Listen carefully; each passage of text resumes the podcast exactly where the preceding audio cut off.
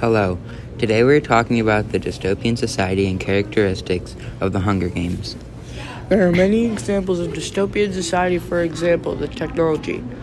The battle arena has a very advanced technology with being able to start a forest fire, spawn killer dogs, and being able to talk to everyone in the arena.